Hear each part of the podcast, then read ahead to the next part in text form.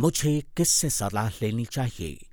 आप अपने परिवार के चिकित्सक से परामर्श करें।